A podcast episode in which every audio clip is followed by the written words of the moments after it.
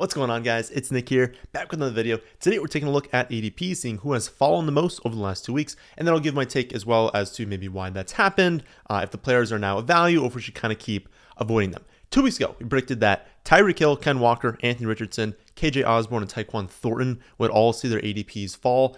Tyreek Hill, Richardson, and Thornton did fall by ADP, while Ken Walker and KJ Osborn rose slightly. And actually, Thornton was the second biggest faller over the last two weeks. So we had a little nice hit right there. And I think we should start uh, briefly talking about Thornton, and we'll throw Hyatt in there as well. Hyatt, Thornton, two biggest fallers over the last two weeks, both down close to a round. There was no one that fell more than a round over the last two weeks, but those two are down about 11 spots. Listen, I mean, for, for those of you who only play in redraft leagues right now, you probably don't need to worry about these two unless it's like a really deep league. Maybe you've got like 10 bench spots, maybe it's a 14 or 16 team league. Other than that, for those in redraft leagues, you just don't need to pay attention to these two. And if you play on underdog, both are now going in a range where, you know, if you want that low weekly floor but high weekly ceiling, and again, it's weekly, neither one of these two has a high season long ceiling. That's why you shouldn't really pay attention to them much in a redraft league. But on underdog, if you want at that point in the draft, which is rounds, you know, 16, 17, 18, you want that low floor, high weekly ceiling. I think they're fine. I take Hyatt a lot in round 18 when he falls there. But again, a huge chunk of you only play in redraft leagues for some reason. And so you really only don't need to worry about either of these two.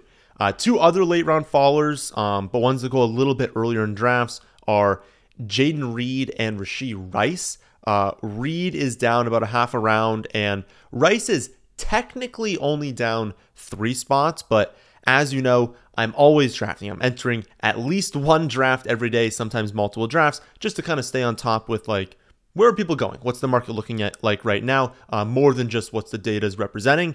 And I can promise you that uh, Rice is going to fall more than three spots. If we look in a few weeks, he is going to be down even more. Um, he has been falling a lot. Like I've seen him go sometimes 20, 25 spots behind his ADP over the last week. Um, and I think this really just plays into what we've talked about before. This video goes live on July 15th. Uh, first camps open up about a week after that, and then they'll slowly, like every day, we'll see more and more. So we're, you know, in a stretch of time right now. It's been a while since we had OTAs. Uh, it's still a little bit before we get into like, you know, actual training camp.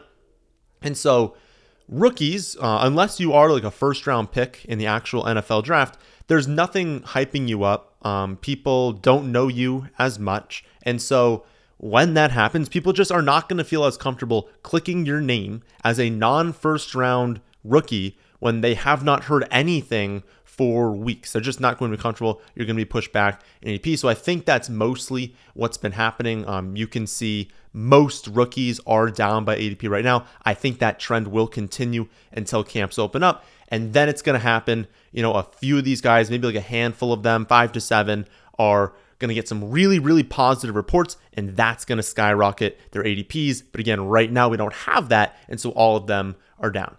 Moving inside the top 100, Dalvin Cook is the biggest faller, uh, and he's another player that his ADP is down. So from pick um, almost 84, I think it's like 83.8, uh, down to pick 89.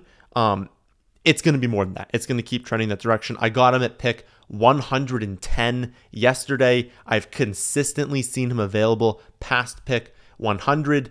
Um, and I think this is because the rumors of Dalvin going to the Dolphins are cooling off a little bit. Uh, current betting trends have the Patriots and the Dolphins tied as the favorites to get him, with the Jets close behind them for third. No team is really close for fourth, but fourth place is Denver. And then after that, it's the Dallas Cowboys in fifth place. But it's really just the top three. It's Patriots and Dolphins kind of tied for that top spot, and then the Jets after that. And I think people are really looking at that and saying, okay, if it's likely he's going to one of these three, what happens? Well, if he goes to the Dolphins, he'll be, uh, you know, like a mid round pick. He's not going to be an early round pick no matter where he goes, but he'll be a mid round pick. And he'll end up being a really, really good pick if you take him right now in the upper 80s. So that's one outcome. But the other two teams, and honestly, every other team other than really the Dolphins, it's not great. Like he's the 1B for sure if he goes to New England, if he goes to the Jets, he's in a three running back rotation. If he goes to Denver, he's the 1B in Dallas as well if he ends up going there. And so you start scrolling through all the potential landing spots, and Miami's really the only one where he's going to go up in his ADP if he were to sign there. So even though it seems like that's the most likely. He wants to play there. They've already offered him a contract. We don't know how much that was, but it seems like that's possible. The betting markets are telling us that there's only about a 33% chance that that is going to happen, meaning there's a 67% chance it's somewhere else, right? And so that means there's a 67% chance that his current ADP, he ends up not being a very good pick. So hopefully he signs soon. Hopefully we just know. Hopefully we know all of these free agents very soon. But until he does, I do think his ADP is going to trend closer to pick 100. I don't know that it's going to pass pick 100. Um, that's like the you know mid ninth round range in a 12 team league. I would be a little surprised if on average he was going at pick like 110, 115, but I suppose he's just going to keep trending down. And the later and later it gets into camps where he hasn't signed, that'll obviously be a problem for his ADP. But yeah, I think about pick 100 is where he should be going. Another big time follower is Pittman. He's down five spots into the mid sixth round, and I actually got him in the mid seventh round about like two or three days ago. So big time follower. I think this is an overreaction to people underreacting to start the offseason, if that makes any sense. To start the summer, people were overprojecting the Colts offense now that they're transitioning to not only a rookie quarterback, but one that's hypermobile. They were taking the pass catchers too early. They were over projecting the rushing touchdown projection for Jonathan Taylor. And so everyone starts to realize this. The ADP is correct. We see a big pullback on Jonathan Taylor. We see the pass catchers go down. But I think at this point, we're seeing like an overcorrection. Jonathan Taylor is a phenomenal pick now in the late second round.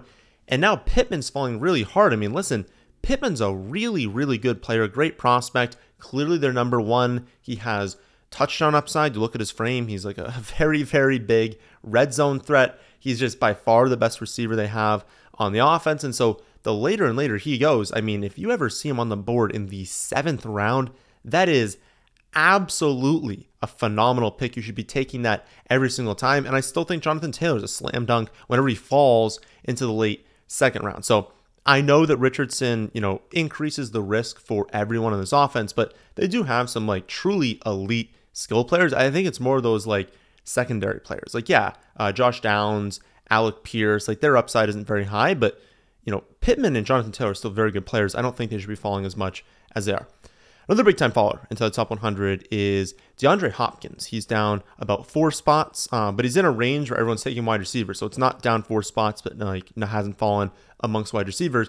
He has fallen behind Drake London, Terry McLaurin, and Mike Williams over the last two weeks. My guess is that he keeps falling behind DJ Moore, Christian Kirk, Brandon Aiyuk before settling in like just above Diontae Johnson and Chris Godwin. Now, I have currently in the rankings him ahead of that group um, that he's like, basically, I have him at ADP right now, but I have him ahead of the group I think he's going to fall behind Kirk, DJ Moore, and Brandon Aiyuk. And honestly, I was curious what you all think about that. Um, we're obviously like not able to do a full projection on him because we don't even know what team he's on. And so it's very difficult to know what his involvement will be. But I feel like I should drop him behind that group. Uh, the betting markets right now are um, really, really leaning towards the Titans. Um, Titans are in first place by a good amount. Then it's New England after that in second place. Then Kansas City in third. And like with Dalvin Cook, there's no real close team in fourth place.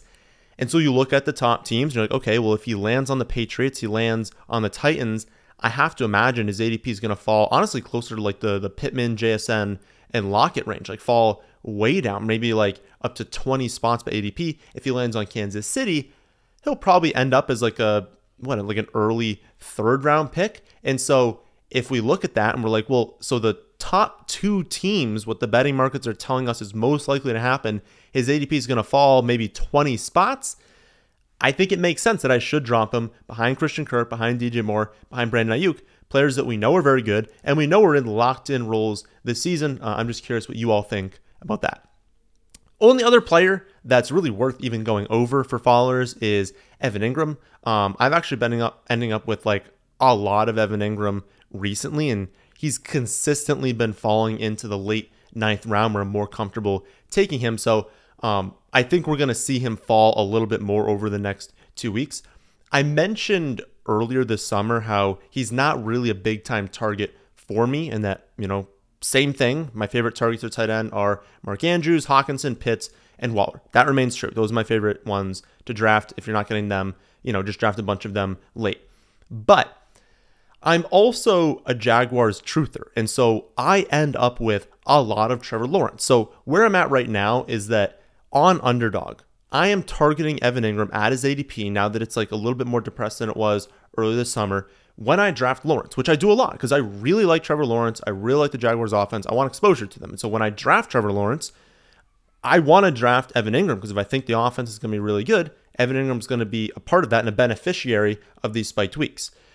So when you have a team like that, go after. But if I'm not drafting Trevor Lawrence, I don't think I personally need any more exposure to Evan Engram. I don't think he really fits on a team where you're not drafting Trevor Lawrence because I don't think there's really a world where Evan Engram has another breakout. Maybe does even better than last season, but Trevor Lawrence isn't breaking out. Like if the, if that's happening, Trevor Lawrence is having a phenomenal year. You should have drafted Trevor Lawrence, and so I would pair the two of them. I would not take Evan Engram solo. And for the redraft crowd out there, stacking's not super important in a redraft league, but this is one of the cases where I'd almost treat it in the same way. Like if you believe in the Jaguars, you end up having Trevor Lawrence. I do actually think Evan Engram is like a really quality tight end to go after. If Lawrence has a great year, it's pretty likely that Evan Engram is going to be a good pick at tight end where he's going. But if you're not all in on Jacksonville, you don't draft Trevor Lawrence. I just don't think drafting Evan Engram solo as like your only Jaguar is some like fantastic value in a, a great pick. So if you take Lawrence, take Engram. If you don't, I would probably just avoid Evan Engram. So those are the biggest fallers over the last two weeks, but who else do I think will fall over the next two weeks? Based off drafts I've been in, um, just like seeing who's consistently falling well past their ADP, I think Dalvin, like I said before, is going to keep cratering. I think Jamaal Williams is going to see his ADP drop. We had the Kamara news recently. We have no idea what the suspension is, but it's looking a little bit more likely that it'll be closer to like two or four games. And so I think people are going to react to that and be like, okay, we don't need to take Jamaal Williams this early. Jonathan Mingo, I think, is going to keep falling. Uh, we got a little bit of positive reports about Adam Thielen, maybe his red zone usage, him being the number one wide receiver on this team, plus Mingo. A rookie, their ADPs fall around this time. And then Cole Kmet. Um, I don't know if it's like Tonyan being there that's throwing people off, but uh, Kmet used to be going at like pick 130. Then he kind of cratered into this new ADP around pick like 145. He's been kind of settling in around there. It's like the early 13th round or so. But I have seen him fall into like the 160s, 170s, you know, into like the 15th round recently. So I don't know if someone changes their projections, if people are like, you know, a little bit hesitant to draft him because of Robert Tonyan being there which I understand. Like I'm not really going after Cole Kmet right now, uh, but I think he's going to keep falling. He's going to really become, you know, one of them like 15th, 16th round picks when it's all said and done. So uh, if you want to see everyone's ADP movement over time, you can see that for free on my website, thefantasyfootballadvice.com. And I'm not 100% sure, but there is a chance that by the time you're watching this, I have the new ADP app built out showing the best and worst picks by site, which will also be free. So you can check that out, thefantasyfootballadvice.com. Uh, not 100% sure again if it's going to be done, uh, but if it's not done, that'll be up soon. I'll be back tomorrow to go over the players I've drafted the most this summer, Monday for another episode of Mock Draft Monday, and then Tuesday night live 6:30 Eastern to answer any questions you all have and to do a draft on stream. That, my friends, is in this one. Hope you all enjoy. If you did, how about hitting the like button and how about subscribing to the channel if you're new here? Thanks for watching.